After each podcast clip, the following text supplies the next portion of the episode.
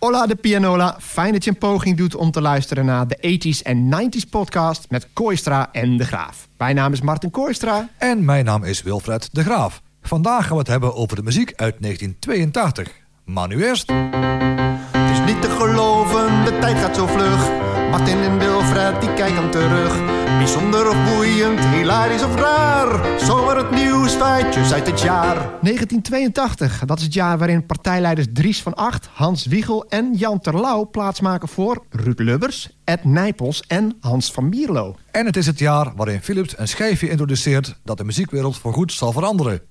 De compactdisc. De Nederlandse jeugd kijkt naar het spannende verhaal over meester Frans van der Steg... en de mysterieuze graaf Griesenstein in De Zevensprong. Speelgoedfabrikant Hasbro heeft groot succes met de verkoop van My Little Pony. De kerstfilm van 1982, dat was natuurlijk E.T., The Extraterrestrial. En Nederlandstalige popmuziek zit in de lift.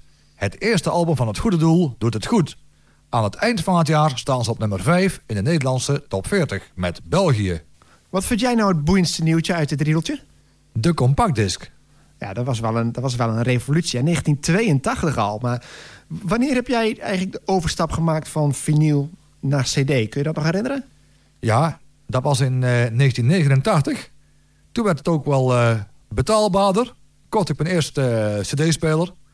En mijn eerste cd was Yo Hey Hip House Dance Tracks.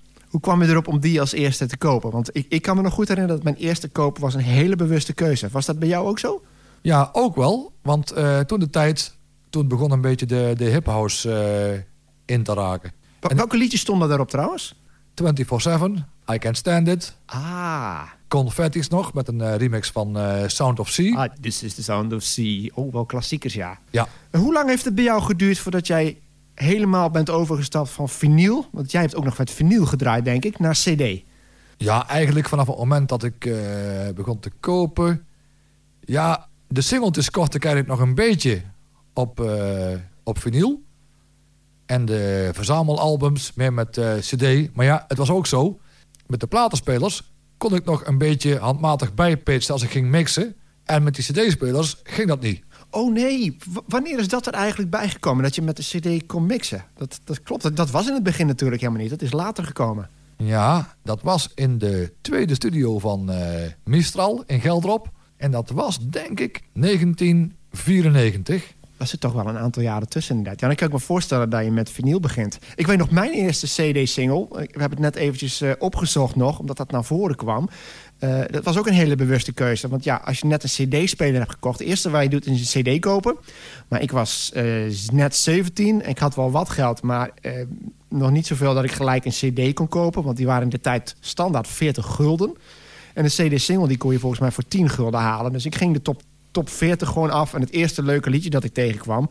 en dat waren er niet zoveel, dus ik kwam uiteindelijk op nummer 10... Marky Mark en de Funky Bunch Good Vibrations. En dat was oktober 1991. En is het grappig eigenlijk hoe je dus kunt achterhalen... wanneer je een cd-speler CD hebt gekocht... aan de hand van je eerste single. Ja, dat klopt. Ik weet nog uit die tijd. Ik werkte toen de tijd in een, uh, in een uh, winkel voor uh, automaterialen en zo. En daar hadden ze ook autoradio's die je kon koppelen met, met speakers via zo'n display. En we hoorden heel de dag muziek. En in dezelfde tijd van Marky Mark en de Funky Bunch horen we dus ook steeds 35 koeien van André van Duin. Oh, ja, dat was in diezelfde tijd, ja. Dat draaiden ze bij mij in de supermarkt als het carnaval was. De een of andere reden. Ik heb toen in de supermarkt gewerkt tegen het jaar daarop, geloof ik, moet dat zijn geweest. En dan was er altijd carnavalsmuziek en er kwam 35 koeien ook langs. Ja, en ik ben geen carnavalsfan. Ik hou wel meer van die oude carnavalsmuziek. En 35 koeien, nou ja, melig liedje. Maar dat is inderdaad dezelfde tijd. Alleen, dat is veel vele jaren later. Dus die cd 1982 was eigenlijk voor ons nog heel ver weg. Wat ik me wel kan herinneren is de televisieserie De Zevensprong. Met inderdaad meester Frans van der Steg en graaf Griesenstein. Ik, was daar, ik, ik, keek daar elke week echt trouw naar. Ik vond het heel spannend. Had jij dat ook? Ja, want ja, de, de, spanningsboog die bleef gewoon heel hoog. Je had ook echt goede acteurs. Met, met groen mouw had je dan. En Marijke Merkens zat erin. En groen haar. En een heel mysterie daaromheen. Maar uiteindelijk zijn er twee dingen die ik gewoon briljant vind. Het ene is uh, dat elke aflevering altijd eindigde op die zevensprong er in dat bos. En dan kwam die fantastische muziek. Een bewerking van het kinderliedje. Want het is... En dan met een heel orkest daarachter. Muziek van Tony Eijk. En dat deed het lijken alsof het een enorme productie was. En ik heb dat, dat, dat is een beetje een gevaar. Misschien herken je dat. Dat iets wat je als kind heel gaaf vond... dat je dat dan als volwassene gaat kijken... en dat je denkt, oh, ik hoop dat ik het nog leuk vind. En dan ben ik ook nog een filmliefhebber. Dus ik denk, nou, dit zou wel eens heel erg kunnen tegenvallen. En ik heb het echt twintig jaar later nog een keer gezien. En nog steeds heel goed. Ja. En vooral die graaf Griezenstein, hè? Ja. Vert Hugas, zo'n sinistere man. Die zat ook in Q en Q. Kun je dat nog herinneren? Q en Q vond ik echt heel eng. En dat was ook met die Vert Hugas als de schurk. Hij had gewoon, als je een schurk wilde hebben, dan moest je Vert Hugas hebben. Dus dat is eigenlijk mijn herinnering aan, uh, aan 1982. Natuurlijk gebeurt er ook van alles op het gebied van muziek. Dit zijn wat muzikale nieuwsfeitjes uit het jaar. 1982, dat is het jaar waarin Ozzy Osbourne tijdens een optreden in Des Moines per ongeluk het hoofd afbijt van een echte vleermuis. Dat gebeurt op 20 januari. En op 1 maart start MTV met de campagne I Want My MTV, waaraan onder andere de Police, Mick Jagger en David Bowie meewerken. Eye of the Tiger van Survivor bereikt op 24 juli de eerste plaats in de Amerikaanse Hot 100 en zal daar zes weken blijven staan. Drie dagen later is Queen te gast bij Saturday Night Live. Ze spelen Crazy Little Thing Called Love en Under Pressure. Het is hun laatste optreden in de Verenigde Staten met Freddie Mercury. Na 43 weken verdwijnt Tainted Love van Softcell uit de Hot 100. Het is tot dat moment de langst genoteerde plaat in de geschiedenis van de Amerikaanse hitlijst. En op 1 december verschijnt Thriller, het nieuwe album van Michael Jackson... dat het ene na het andere record zal verbreken. Nou, dat waren zomaar wat muzikale nieuwsfeitjes. Welke daarvan springt eruit voor jou? Eye of the Tiger van uh, Survivor. Ken jij het van de film of ken je de film van de muziek? Ik heb de, de film eerst gekeken, waarin de muziek dus uh, in zat. En ik vond ja, de muziek sowieso fantastisch bij, uh, bij Rocky. En dan, uh, ja, dat gold dus ook voor Eye of the Tiger van Survivor. Ja, er zijn er al wat hits uitgekomen. Hè? Het eerste film had Gonna Fly Now. Dat werd zo'n beetje, dat is met die scène waarin hij die trappen oploopt. Dat werd in latere films wel eens nagedaan. Dat won een Oscar. En in latere films had je dan James Brown, Living in America. En Survivor natuurlijk. Die mocht uh, nog een paar jaar later terugkomen bij Rocky 4 voor Burning Heart. Maar Eye of the Tiger dus. Kun je nog andere muzikale delen herinneren, behalve de popliedjes? Ja, ik weet niet hoe het nummer heet. Maar ik weet wel dat uh, de muziek die gebruikt werd op een duur... bij een, uh, een scène van een trainingskamp in, in Rusland... Dat, dat later kom ik erachter van... hé, hey, dat deuntje... is van G-Spot ook. Die gebruikt, ja? die gebruikt het later uh, ja, in de trend, zeg maar, met, uh, ik geloof, House of Justice. Dat is wel grappig, hoe je vaak dan dingen hoort. Want dat is wel een klassieker eigenlijk, House of Justice. En dan denk je, oh, hey, vette melodie. En dan blijkt het uiteindelijk toch ergens vandaan gehaald te zijn. En om nou te zeggen dat het obscuur is... nou, nee, want Rocky 3 was toch een behoorlijke hit. Ja. Maar ik had die link niet gelegd. Dus dat is wel, uh, dat is wel gaaf. Voor mij is eigenlijk, als ik denk aan 1982 en ik zie dit overzicht... dan denk ik toch Ozzy Osbourne. Ozzy Osbourne was in die tijd echt zo gek als een deur. Drank en drugs. En ja, het feit dat hij die kop van die vleermuis doorbeet... dat is ook weer typisch zoiets. Dat kan alleen Ozzy Osbourne kan zoiets doen. Niet trouwens dat dat gebruikelijk was. Want hij deed in een act iets wat Alice Cooper ook deed. Alice Cooper in de jaren 70 en tot nu ook nog. Ik heb hem een aantal jaar geleden nog gezien. Maar die heeft altijd een act met een guillotine... waarin hij zijn eigen hoofd dan eraf gaat. Maar natuurlijk is dat geen echt hoofd. En Ozzy Osbourne had ook zoiets. Die beet dan dus wel eens de kop van een vleermuis af. Maar dat was natuurlijk een speciaal daarvoor gemaakte prop. En alleen Ozzy Osbourne die kan zo stom zijn om te denken... op het moment dat iemand een vleermuis op het podium gooit... oh, dat zal wel een prop zijn. En dan bijt hij dat dus af, het hoofd, en dan blijkt het een echte te zijn. Dat is echt typisch zo'n Ozzy Osbourne stunt. En datzelfde jaar trouwens, uh, wat mindere noot... maar hij was ook betrokken bij een vliegtuigongeluk. Dat hij wonder wel overleefde, maar zijn vaste kapper... en de gitarist van zijn band, die kwamen erbij om het leven. En later dat jaar, positieve nieuws, trouwde die met Sharon. Dus het was voor Ozzy Osbourne echt, denk wel... het meest bewogen leven uit zijn carrière. En dat vleermuisincident, ik denk, jij bent, jij bent geen metalliefhebber... maar dat heb jij denk ik wel eens van gehoord, of niet? Ja. Ozzy Osbourne ten voeten uit. podcast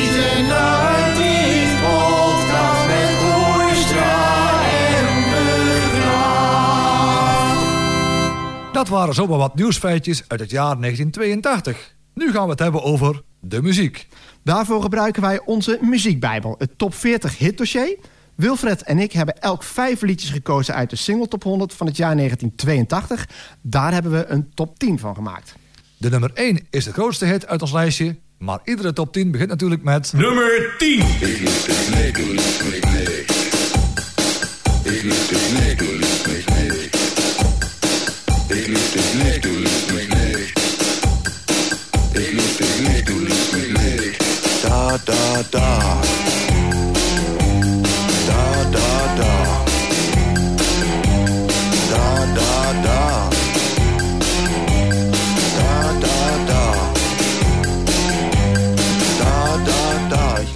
Was Trio en Da Da Da, geschreven door Stefan Remler en Kralle Krawinke. En in de Duitsstalige versie. Oorspronkelijk was hij in Nederland volgens mij in de Engelse versie. Zo staat hij in ieder geval in het hitdossier. Maar de Duitse versie, het maakt allemaal niet zoveel uit. En dit is echt minimalistisch. En we gaan ook nog een keer een special doen over One Hit Wonders. Deze zou er wel in heel hoog staan. Want Trio heeft hier echt een wereldhit mee gehad. Eigenlijk gewoon maar een simpel liedje. Hè? Gewoon lieb dich nicht, du liebst mich nicht. En dan da, da, da. Dat is het hele liedje eigenlijk. Ja, Gouden formule, ik kan niet anders zeggen. Wat vind jij hiervan, van dit soort muziek? een beetje saai, maar ja, ik denk ook, je- ja, je moet een beetje in het, in het tijdsbeeld zitten, denk ik. Is het iets wat jij op een 80s party zou kunnen draaien? Ooit gedraaid hebt?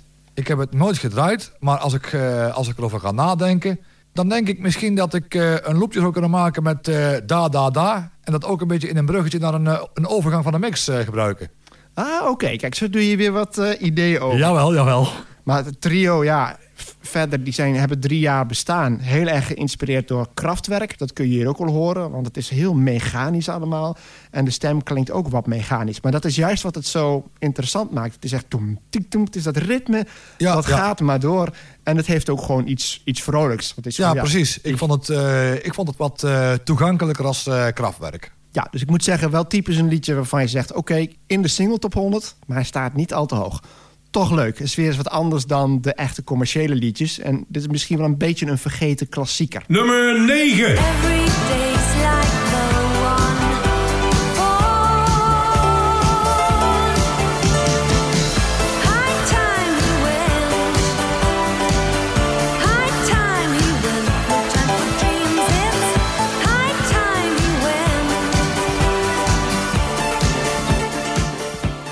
René met High Time He Went. Geschreven door Anja en René Nodelijk. Vet liedje dit. Ja, heb ik eh, gekozen omdat ik het eh, tussen alle, alle discoplaatjes... ja, gewoon een vette uptempo discoplaat vond... Die, eh, die qua sound en zo gewoon opviel. Vanaf, vanaf seconde 1 meteen herkenbaar, pats... en ja, meteen aanstekelijk deuntje, leuk. En ook nog gewoon een Nederlands product. Dat wist ik niet. Nee, dat wist ik ook niet. Maar op den duur kwam ik er pas achter toen ik een, eh, een keer een eh, cd gekocht heb... met allemaal eh, iets van Dutch Classics of iets dergelijks. Ja, Dutch mega hits. Zo- CD, ja, ja. ja. volgens mij Dutch Mega Hits. En daar stond hij op. En toen dacht ik van, hey, Ja, ik, ik herken dat. Ik heb ook veel van die verzamelaars gehad. Inderdaad, Dutch Mega Hits is dan een titel die ik zelf heb. En daar staan er ook liedjes op waarvan je dan denkt... is dat Nederlands? Want dat zijn dan een Barrelhouse bijvoorbeeld. Daar had ik nog nooit van gehoord. Die stond ook in, op een Nederlandstalige popmuziek ding. Dan denk ik, oh, oké. Wat ik ook niet wist trouwens, is dat René eh, niet eens een, een naam van de zangeres is. Ik dacht, die, die zangeres heet René, maar dat is dus die Anja. De man heet René en de band is eigenlijk naar hem vernoemd. Maar wat je ziet bij die top-op is denk ik een bron. Als je de clip opzoekt, dan zie je dat en dan zie je alleen de zangeres. Ja, ja we, we hadden niet veel, veel mogelijkheden om, eh, om dingen echt op te zoeken. Want onze enige bronnen waren eigenlijk, eh, als wij een cd kochten, om die open te klappen voor de inlay. En meer hadden we niet. Nee, Nummer 8.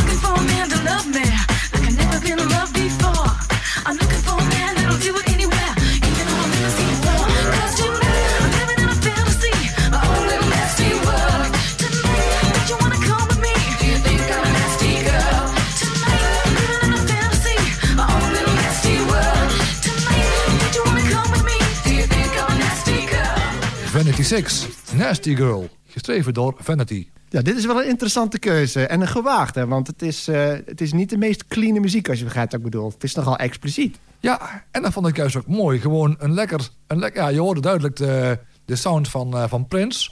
En dan ook gewoon een, een, heel, een heel spannend karakter had het gewoon. Een beetje, eh, ja, gewoon een beetje... Een, een beetje spannend erotisch zo, want de dames zag er ook wel appetijtelijk uit. Ja, en ook gewoon, ja, je, je zweept erin mee, want volgens mij, vandaag de dag zou het nog best gebruikt kunnen worden, bijvoorbeeld in een, eh, in een stripclub of zo. Ja, het, het is Prince en die klank hoor je en dat is toch vrij tijdloos gebleven. Maar Nasty Girl, ja, dat, is, eh, dat, dat is iets op het randje inderdaad. En die dames, ja, dat, ja, dat was wel een gouden formule. Want Vanity die is later nog samengegaan in Apollonia 6, Sex Shooter. Kun je Ja. je ongetwijfeld ook nog herinneren. En ja, je hebt nog meer van dat soort eh, groepen die hetzelfde hebben gedaan. Ook nog in Nederland natuurlijk, hè? Ja, Centerfold. Ja, met Laura Fiji. Dat waren ook drie dames, appetijtelijk. Eentje blond, eentje roodharig, eentje met zwart haar. Voor elk wat wils. Juist. En gewoon een lekkere dansbare plaat. Dictator vind ik nog steeds een hele gave plaat trouwens. Ja, nog steeds heb ik eh, dit jaar overigens eh, nog een beetje eh, gemixt. Nummer 7.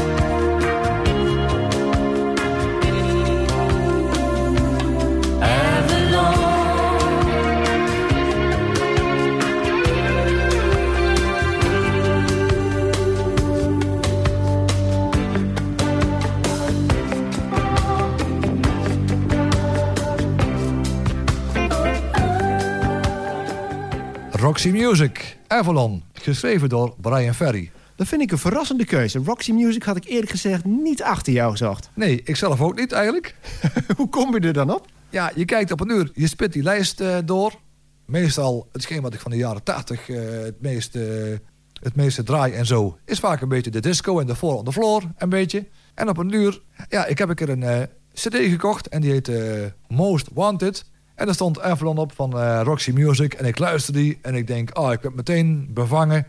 door gewoon ja, de, de geweldige stem van Brian Ferry. Het rustige tempo, gewoon een, een, een echt een, een rustgevend karakter. En ik lekker genieten. Nou, dat is precies het gevoel dat ik erbij had. Ik heb het idee van, ik zit in de Caribe. Het is 's avonds, de, de kroegen zijn net dicht... en ik zit nog even aan een cocktailbar aan het strand. De, bijna de laatste mensen zijn weg... en op de achtergrond heb je er nog een zo'n zwoel zomerstrandmuziekje. En dit heeft, we hadden het net over een beetje pornografisch, zullen we zeggen... Vanity Six. Dit heeft ook een beetje dat, dat semi-erotische. Het heeft een beetje... Het is een sexy plaat. Dat is een sexy plaat, toch? Ja, zeker. Eh, Ik vond het echt, eh, echt geweldig. Eh, In, in, in- alle, alle fronten. Ook de gedeelte dat op, dat op een uur ook gewoon het, eh, het achtergrondkoortje een beetje naar voren, naar voren komt. eh, zo. Ja, geweldig. Maar je zegt, je vindt de stem van Brian Ferry mooi. mooi. Dus zijn er nog andere liedjes van Brian Ferry die jij gaaf vindt dan? Ja, dat waren bijvoorbeeld eh, Love is the Drug Aha. En eh, Don't Stop the Dance. Ah, die zijn inderdaad heel vet. Als je het toch hebt over een beetje dat zwoele... Don't Stop the Dance en Love is the Drug... ook gewoon wel een klassieker. Dat zijn ook wel liedjes waarvan ik denk... daar kun je wel mensen mee op de dansvloer krijgen. Klopt dat? Draai je die wel eens? Ik draai het eh, meestal eh, niet, want ja, dan kom je toch weer een beetje uit in de, ja, in de disco-sfeer en dergelijke. Maar het is wel een liedje als je daar zo op, eh, op een feest eh, gaat draaien. Gewoon zo, ook al bij het, bij het inlopen en zo. Niemand zal zich gaan storen of zo, maar ja, dan zie je best wel, wel een voetje, een voetje meeteken. Ja, het is, gewoon, het is gewoon leuke muziek. Maar ja, er is gewoon eenmaal een, een verschil tussen echte popmuziek en feestmuziek. Nummer 6.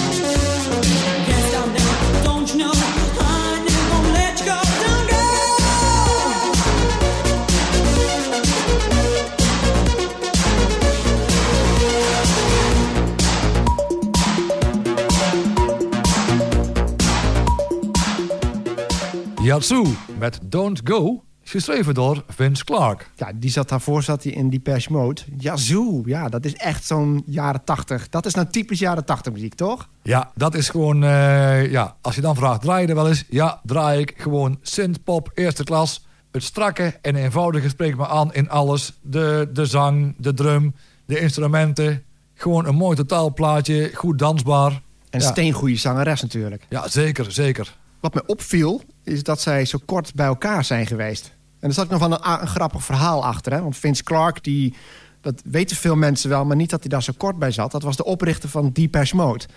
Hij is eigenlijk vooral bekend van Just Can't Get Enough. Dat is nog altijd een afsluiter van Depeche Mode. Dat heeft Vince Clark geschreven.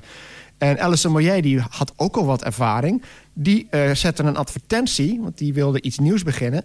eh, om met iemand samen te werken. En die kreeg maar één reactie. En dat was Vince Clark. En een gouden duo was geboren. En dan krijg je inderdaad die hits. Ook eh, Only You hebben ze gedaan. En Situation, ook een hele goede Ja. plaat. Wat trouwens nog die Mode aan meegewerkt heeft. Eh, maar ze zijn na een paar jaar uit elkaar gegaan... omdat er toch wat grote karakterverschillen waren. En wat denk je? Vince Clark gaat door met Erasure. En Alison Moyet, die heeft ook nog een paar... eh, Ja, ja, ja, ja. ik denk, als ik een top 10 heb van typische jaren 80 platen... die je echt moet draaien op een ethisch feest... kun je om deze plaat überhaupt heen op een ethisch party, vind jij? Ik denk wel dat het juist, eh, juist de platen zijn waarmee je ook als, als DJ kan onderscheiden.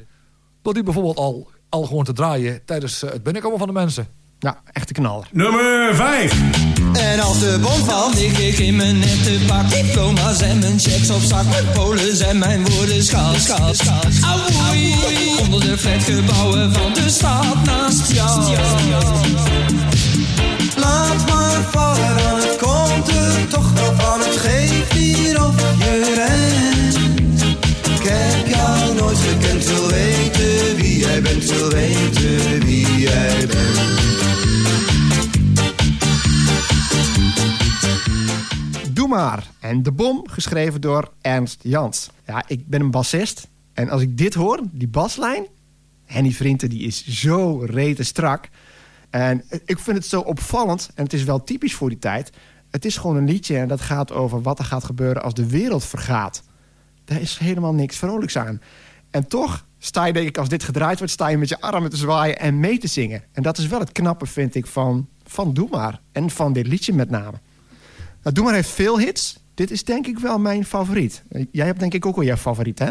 Meerdere, maar de bom is wel echt, echt heel goed. Er was op een duur in 2000 was er een, eh een danceplaat... waarin dus de baslijn gebruikt wordt van eh, de bom... en nog dat, eh, dat koortje. En nog een beetje vocalen toegevoegd. Oh, nou je zegt, dat klinkt wel als een briljant idee inderdaad. Die moeten we zeker eens een keer eh, opzoeken. Maar dat is wel opvallend, omdat Doe Maar in die tijd... volgens mij was het reunie was iets later, was zo rond die tijd. Dat zou wel eens gewoon het. Dat was trouwens inderdaad zo, want toen het reunie was aangekondigd... dat was 2000 inderdaad, ja. Maar als ik dat hoor, dat idee... en ik, ik heb dan natuurlijk zo'n idee van hoe gaat dat klinken... klinkt wel heel vet. Ja, Maar ik vind het muzikaal gewoon echt briljant. Bij Doe Maar is het, eh, dan denken we vaak aan al die meisjes die dan staan mee te gillen. En soms dan raakt hun muzikale genialiteit... en vooral ook gewoon los van het schrijven... ook de manier waarop het gespeeld is. Die bas is zo ingewikkeld voor een baslijn en zo strak. En Henny Vrienden is, is een van de beste bassisten ter wereld die ik gehoord heb. Durf ik hier te zeggen. Henny Vrienden, zeker de Nederlands beste bassist. Ik denk al iets voorzichtiger, want dan moet ik ook denken aan Rinus Gerritsen van The Golden Earring. Maar gewoon echt een fantastisch lied. Nummer 4.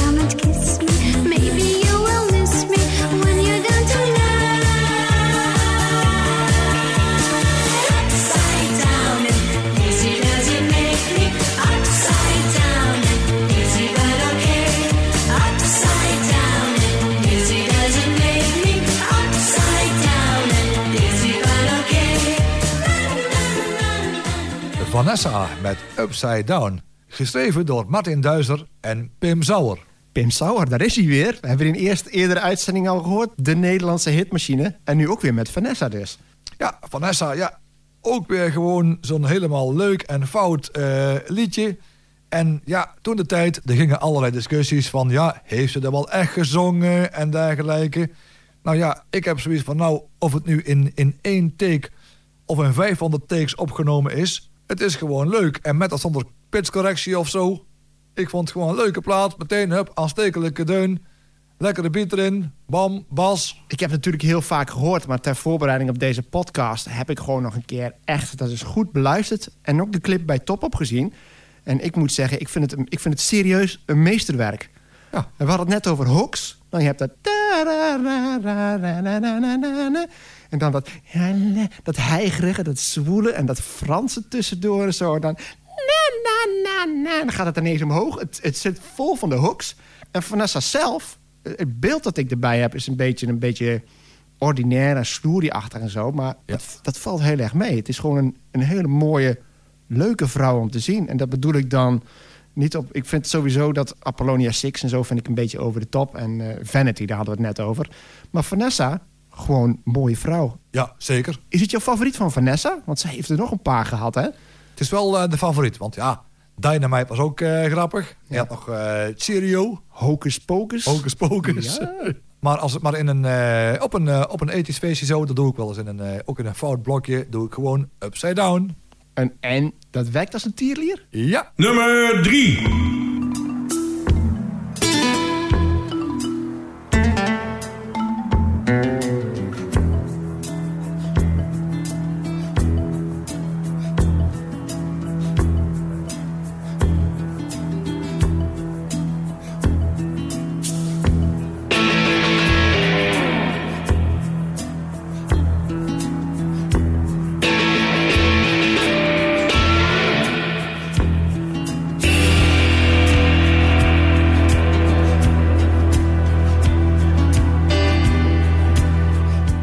Dire Straits Private Investigations, geschreven door Mark Knopfler.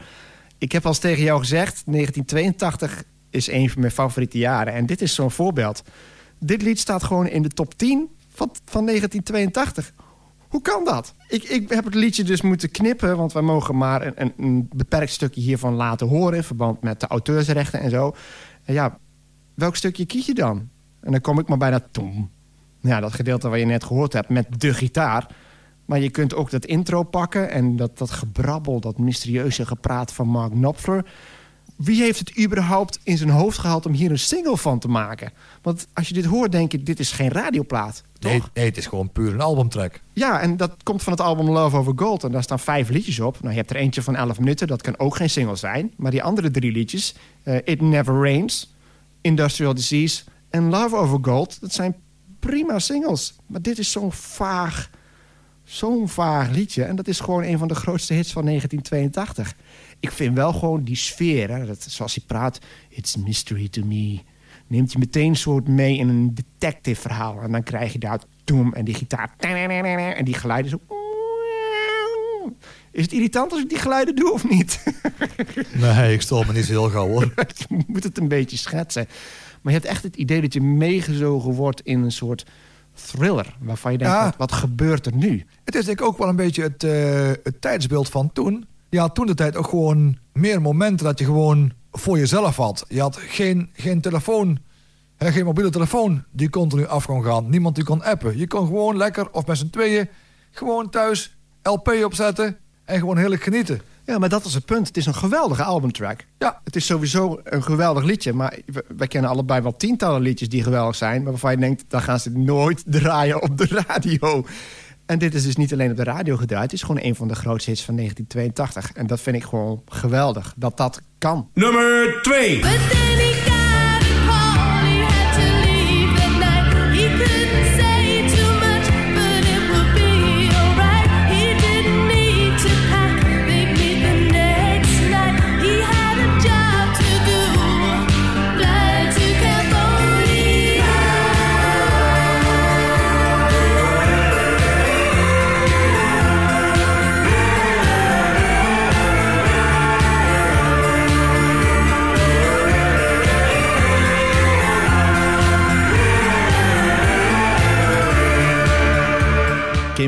En Cambodia. Geschreven door Ricky en Marty Wilde. En ehm, Ricky is haar broer.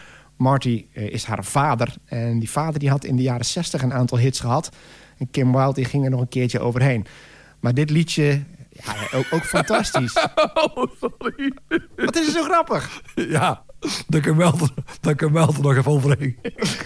Het was geen verspreking. Nee, nee. Ze ging- Nee, maar ze gingen, ze gingen, Ja. ze gingen er overheen. Ja, Ja, we zitten nog steeds volgens mij met vanity in ons hoofd. We krijgen dat Ja, soort ja, fouten. ja. Althans, jij krijgt dat soort foute gedachten. Ik stond Ja. er niet bij stil. Nee. Nee, maar ook dit is gewoon weer bijzonder. Want waar gaat dit liedje over? Het gaat over een, een, een man die leidt aan... In mijn, in mijn beleving dan, hè. Het gaat aan een man die lijdt aan post-traumatic stress disorder. Die in Vietnam heeft gevochten. eh, en in Cambodja, in Cambodja moet ik zeggen natuurlijk. De titel is Cambodja, maar in het Nederlands is dat Cambodja. eh, bommen heeft gegooid op Cambodja. Daar is echt een bloedbad aangericht. En hij is daardoor getraumatiseerd. En er zit een prachtige zin in. And as she held him close, she used to search his face... as though she knew the truth, lost inside Cambodia. En die zin, het gezicht van iemand voelen. Je ziet iemand naast je liggen... maar je ziet ook aan het gezicht... dit is niet de persoon die ik ken. En je probeert een schim daarvan terug te vinden. En dat is er niet. Het is een prachtige zin... maar het is dan ook een, eigenlijk qua tekst... een heel deprimerend liedje. En toch, we hebben het weer over hooks. Deze heeft er ook weer een paar. De, alleen al dat... En Ja. natuurlijk... En dit is, hier hoor je ook de overgang Ja. van rockmuziek naar, eh, naar electro. Want Ja, ook een beetje in het begin. eh, hun, eh, hun, hun, hun, die bas. Dat pakt ook meteen. Maar ik vraag me dan wel weer af, en ik weet dat ik die vraag vaak aan jou stel. Dit heeft wel het ritme en het is een grote hit geweest. Is het iets voor op de dansvloer nog steeds? Nooit geprobeerd. Ik weet het niet. Misschien, misschien ook om die reden, omdat het wat Het moet- te, de- te deprimerend is? Of, of Nou niet? ja, ja, ik weet ook niet of heel veel mensen naar tekst eh, luisteren als ze op een dansvloer eh, staan. Maar ja, als ik het een beetje moeten gooien in een, eh, in een blokje, zou ik het bijvoorbeeld kunnen proberen. Bijvoorbeeld, eh, na, bijvoorbeeld na In Deep met eh, Last Night DJ Saved My Life. Ja. Het is niet alleen de tekst die deprimerend is. Het heeft ook een beetje dat mysterieuze sfeertje. Hè? Er zitten veel van die, van die elektronische geluidseffecten over... die ook een soort mysterie en een beetje thrillerachtig gevoel geven. Maar dit was gewoon een mega-hit in 1982. En het leuke van Kim Wilde trouwens... eh, je hoort het, ze is geen geweldige zangeres. Maar ik heb haar live gezien en ook nog recente beelden. En oké, dit is nou een typisch voorbeeld van iemand die misschien niet geweldig kan zingen. Maar wiens persoonlijkheid op een podium gewoon zijn optreden hartstikke leuk maakt. En dat, Ja. vind ik, dat is vaak belangrijker, vind ik, dan de zangkwaliteiten. Ik vond dat ook gewoon heel, heel leuk uitzien. En wat ik ook een goede plaat vond eh, van Kim Wilde was eh, Never Trust a Stranger. Dat is een dijk van een plaat inderdaad, in 1985. Pure energie. Ja, maar dit was, eh, dit was haar tweede grote hit trouwens. Want ze had eerst al Kids in America. Dat was in 1980. Ook weer iets heel anders. Maar dit is absoluut mijn favoriete Kim Wilde track. Geweldig liedje. Nummer 1.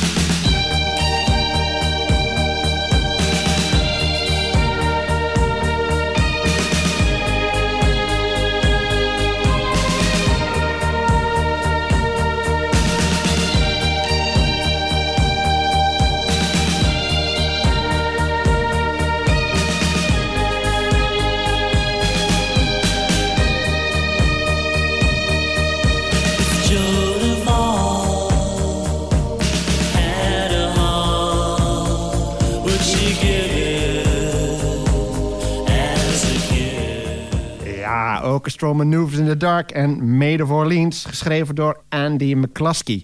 En dit is gewoon een Weense wals.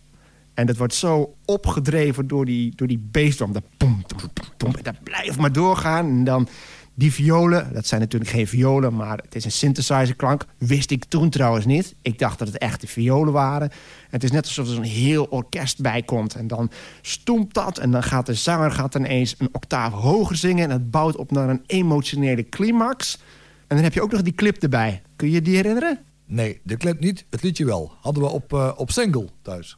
Oh, en jullie hadden niet veel singles, toch? Nee, dus het wil wel zeggen. Ja, dit was, dit was dan ook een van de grootste hits van dat jaar. Ik heb er even nagezocht trouwens, want ik dacht echt serieus... dat dit de enige Weense wals is die ooit de nummer 1 heeft gehaald in de top 40. ik kon nog gelijk concluderen, ik zat ernaast. Want een paar weken eerder stond een Nederlandstalig liedje op nummer 1... Drukwerk, je loog tegen mij. Toem, toem, toem, toem, toem. Dat is een beetje langzamer, maar... Maar dit liedje, ik ben echt eh, een, een groot fan van Made of Orleans...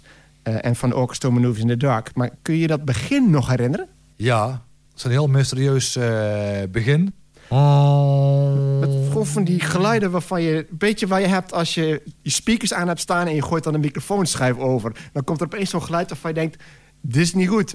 En dat eerste halve minuut van Made of Orleans... is alleen maar Ja. vage geluidseffecten. Ja, precies. Eh, alsof je een beetje het idee als je naar buiten kijkt en het is helemaal mistig. Ja, no- normaal gesproken is het zo als een liedje een intro heeft... eh, voor op de radio, hè? als een liedje een intro heeft... dan gebruik je dat eventjes om doorheen te praten. Een beetje de tijd vol te lullen totdat hij begint te zingen. Maar hier, denk ik, die eerste 30 seconden... ik kon het ook niet herinneren dat ik dat ooit gehoord heb in, eh, op de radio of zo. En toch zit het wel in de videoclip. Ja.